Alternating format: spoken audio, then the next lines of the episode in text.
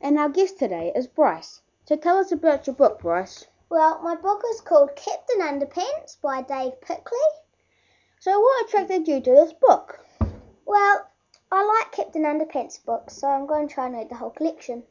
Who was your favourite character? My favourite character was Captain Underpants. So what did he look like?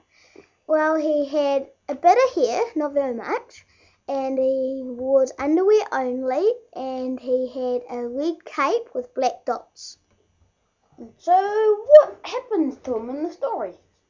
Well, nothing really happens to him, but he always saves the day.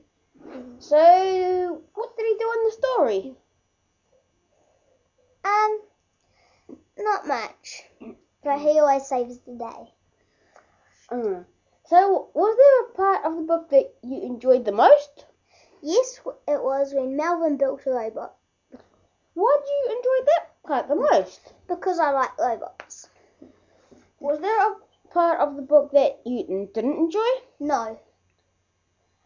Alright, so let's talk some more about the book. What happens?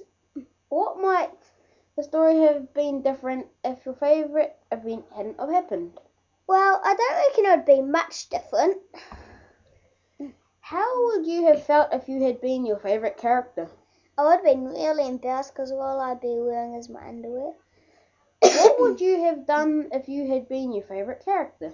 Well, I would have gone and put some clothes on. So, who would you recommend for this book?